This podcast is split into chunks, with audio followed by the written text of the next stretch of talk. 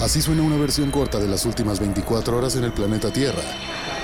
La conversación del mundo, aquí, en el Brief, con arroba el Che Arturo.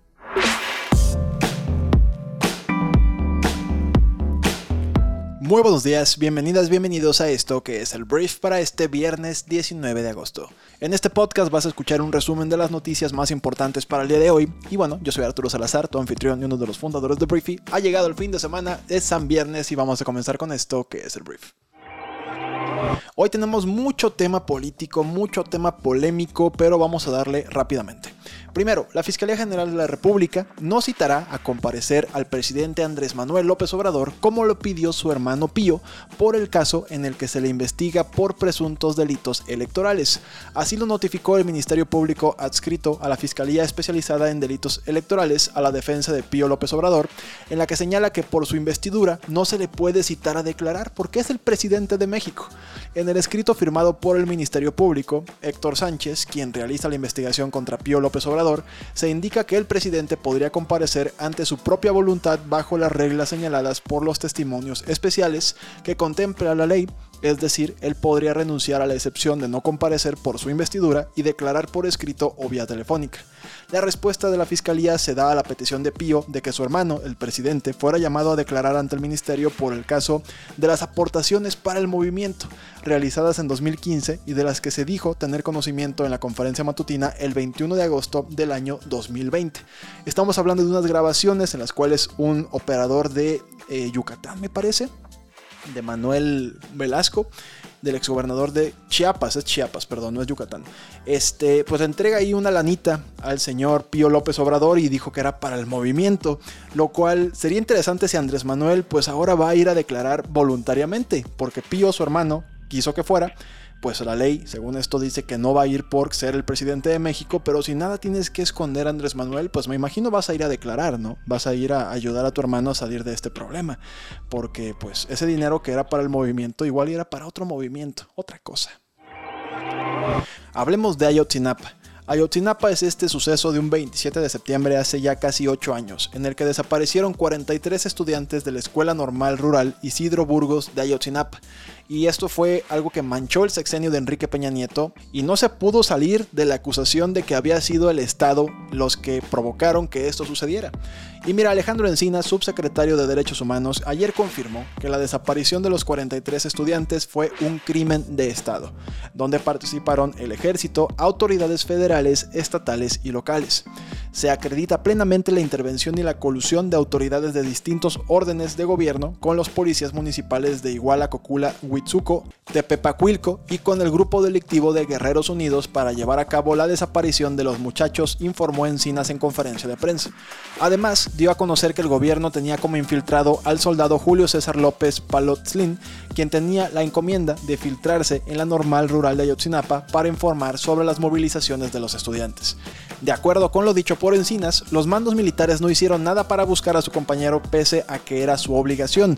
El soldado estaba bajo las órdenes del teniente Marcos Macías Barbosa, por lo que deberá rendir cuentas de su omisión en garantizar la integridad y la búsqueda del soldado. El subsecretario de Gobernación aseguró que todos los testimonios y evidencias apuntan lamentablemente a que los jóvenes fueron asesinados y luego desaparecidos. Entonces la noticia es esa. Fue el Estado y ahora me gustaría entender quién va a pagar en el Estado por este crimen. Hablemos del el embajador de Estados Unidos en México, el señor Ken Salazar, que durante algunos pues, días, semanas fue criticado porque en Estados Unidos decían que estaba demasiado cerca de Andrés Manuel López Obrador, que era demasiado su compa, que no lo presionaba, que AMLO hacía lo que quería y pues se le criticó por eso. Luego salió a defenderse. Pero mira, la noticia es que el embajador de Estados Unidos en México dijo que resolver la inseguridad que existe en nuestro país es aún más importante que resolver temas de inquietud como el TEMEC, el Tratado de México, Estados Unidos y Canadá, el Tratado de Libre Comercio. Señaló que la inseguridad afecta directamente a los empleos, turistas y empresas estadounidenses, al igual que a los mexicanos, por lo que la seguridad es responsabilidad de todos. El embajador indicó que ha viajado a 28 estados del país, esto me recuerda un poco el discurso de AMLO, que fue a todos los estados a hacer su gira, donde pues constató el embajador que donde hay seguridad y educación llegan las inversiones, se aprovechan mejor las ventajas de la integración de ambos países y el TEMEC. Agregó que sin seguridad no hay prosperidad y pidió unir esfuerzos en materia de seguridad para generar crecimiento económico, empleos y mayores oportunidades para las familias. Antier el gobierno de Estados Unidos emitió una alerta para que ciudadanos no viajen a Zacatecas debido a la violencia que hay en el estado y pues se unió Zacatecas a los estados de Colima, Guerrero, Michoacán, Sinaloa y Tamaulipas que están en la lista para no viajar. Entonces, mira, Ken Salazar al final dijo lo mismo que quiere AMLO, quiere una integración, una cooperación entre ambos países para que mejore el desarrollo económico y haya más seguridad. El tema aquí es que como lo está diciendo el gringo, probablemente a AMLO no le encante que le estén diciendo que la seguridad es mala en nuestro país y que la cosa no está bien cuando él dice que todo va avanzando súper bien y que el que diga lo contrario pues es un conservador que quiere desestabilizar a su gobierno a ver si esto no le da pues la, la entrada para que empiece a hablar de que Estados Unidos quiere desestabilizar su gobierno. Vamos a hablar del señor Donald Trump. El expresidente más naranja del mundo, Donaldo, trae unas broncas legales que hay gente que ya dice que quiere ser presidente nada más por el fuero que le da ser presidente, para que no lo puedan meter al bote pero ayer se le puso un poquito más complicada la situación. Te cuento la noticia. Uno de los ejecutivos de mayor confianza de Donaldo se declaró culpable este jueves de conspirar con la compañía de Trump para llevar a cabo un ardid fiscal o una estrategia fiscal de larga data, una admisión que pintó una imagen condenatoria de la empresa familiar del expresidente, pero no impulsó una investigación más amplia en el hombre mismo, o sea, en Donaldo. Al parecer, pues la empresa va a hundirse y va a haber multas o no sé qué va a pasar ahí, un crimen fiscal, pero pues no se habla de que Donaldo vaya a caer tampoco. Mira, como parte del acuerdo de culpabilidad con la oficina del fiscal de distrito de Manhattan, el ejecutivo Alan Weisselberg debe testificar en el juicio de la compañía si los fiscales deciden llamarlo obviamente lo van a llamar, y admitir su papel en la conspiración con la compañía de Trump para llevar a cabo el régimen fiscal o elevación fiscal. Ese testimonio podría inclinar la balanza contra la empresa, la organización Trump, mientras que se prepara para un juicio en octubre relacionado con las mismas acusaciones. Sí, su señoría, dijo Weisselberg una y otra vez en respuesta a preguntas detalladas del juez, Juan Merchant, quien preguntó si él y la organización Trump cometieron la conducta delictiva subyacente a cada uno de los 15 cargos. De verdad yo antes genuinamente pensaba que la democracia de Estados Unidos era espectacular, pero es increíble cómo Donaldo, a pesar de que claramente es un delincuente, o sea, por todos lados está claro que el güey infringe la ley, todavía tiene las mayores probabilidades del Partido Republicano de llegar a la Casa Blanca en 2024. Es algo espectacular. Y que habla pésimo del pueblo norteamericano que pues quiere votar por él, el cual hay muchos, hay muchos pro-Trump que además encarnan como lo malo de Trump. Porque hay gente que le gusta, bueno, déjame poner la música, hay gente que le gusta a Trump por el tema empresarial y de negocios, que sus negociaciones son súper agresivas. Hay gente que le gusta este estilo. Está bien, pero la otra es que sea un delincuente el presidente del país más poderoso del mundo. Claramente lo es. Y esto es un detalle más. No se sabe si Donaldo va a terminar en la cárcel o no, pero la neta se está metiendo en broncas bastante complicadas. Hablemos de algo que tronó en Finlandia, que empezó como un escándalo político y ya se debate más bien los derechos de las mujeres con puestos de poder a divertirse y a pasarla bien. La noticia es esta. Un video fue filtrado de Sanna Marin. Sanna Marin es la primera ministra finlandesa, una mujer de 36 años, que en el video pues se le muestra bailando pues muy padre con sus amigos y tomando y pues ahí en un departamento privado. Pero este video se filtró, no sé qué amigo o amiga malacopa decidió publicarlo en sus redes y pues obviamente la prensa lo toma y saca estos videos y se hizo trending topic a nivel global. El punto es que hay un debate en Finlandia que mucha gente la está condenando, ¿no? La está condenando porque esa no era la imagen que debía dar la primera ministra de un país como Finlandia. Sana Marin sale a decir ya, reconoce que pues, las imágenes eran genuinas y dijo que fueron filmadas hace unas semanas. Incluyen dos conocidos presentadores de radio y televisión, una persona influyente en las redes sociales, un youtuber, una estilista, la cantante Alma y un diputado del Partido Socialdemócrata de Marin. Se dijo molesta porque ella pensó que los clips iban a ser privados, sabía que estaban siendo filmados, pero no sabía pues que iban a ser eh, publicados y dijo que la pasó una noche bomba con sus amigos, que festejó, que incluso festejó de manera ruidosa, que bailó y que cantó. Salieron las personas más conservadoras del país a decir que como una mujer estaba haciendo todo eso, y aparte la primera ministra, y la verdad me encantó la respuesta, como diciendo, güey, soy humana, tengo 36 años, me fui de peda con mis amigos y me la pasé poca madre, Qué lástima que el video se filmó, pero todo el mundo va al baño, todo el mundo festeja, todo el mundo come, caray, es humana. Entonces, el video está en YouTube, la neta es un video normal. Está en selfie, así un celular, algún amigo la está grabando, no solo a ella, sino todo el grupo, y están bailando y se la están pasando chido, no están ni metiéndose una raya de cocaína, ni mucho menos, o sea, están festejando. Entonces, esto al final genera un debate global acerca de los derechos de las mujeres, que me parece que lo manejó muy bien Marin y esperemos que esto siga normalizándose, porque ¿cuántos políticos no han visto ponerse las pedas de su vida? Tienen fotografías hasta el soquete por todos lados y nada más una mujer sale a hacer lo mismo y ni siquiera en ese nivel, porque te digo, las fotografías, digo, los videos son bastante normales. Pareciera una chava que fue al antro, pues cualquier día en tus historias de Instagram un sábado en la mañana ves ese tipo de imágenes y me dio mucho gusto que la señora Sana Marin salga a decir lo que dijo y a poner pues en su lugar a toda la gente que nada más andaba criticando cosas incriticables. Muy rápidamente te digo que la planta nuclear de Zaporilla en Ucrania sigue siendo trending topic, sigue siendo algo de lo que se está hablando en la política global. Es una planta nuclear que está ocupada por rusos en Ucrania y que al estar ocupada por rusos en Ucrania ha habido explosiones de bombas cerca de esta planta y el mundo está preocupado porque si esto saliera mal, si hubiera un accidente, un mal cálculo de apuntar, pues podría eh, desatarse un desastre nuclear.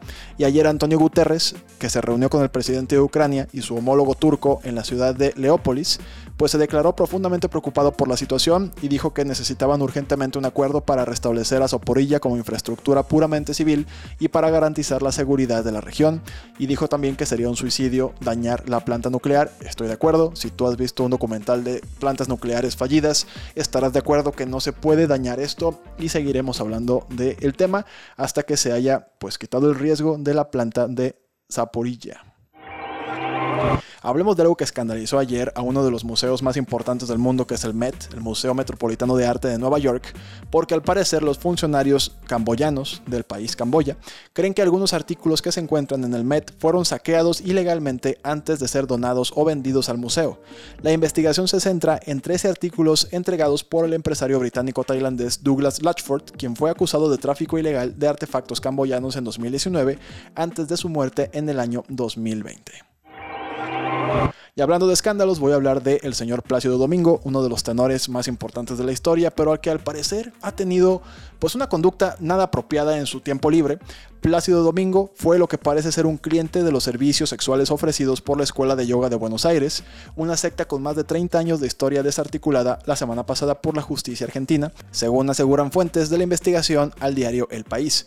En una serie de escuchas telefónicas ordenadas por el juez Ariel Hijo a cargo de la investigación, se escucha a un cliente y según las pesquisas se trataría del tenor. Entonces vamos a ver qué dice el señor Plácido Domingo, que no es la primera vez que se mete en broncas de este tipo, creo que ya lo acusaron en la orquesta de Los Ángeles de acoso sexual y terminó renunciando. Bueno, esto es otra manchita al tigre Plácido Domingo.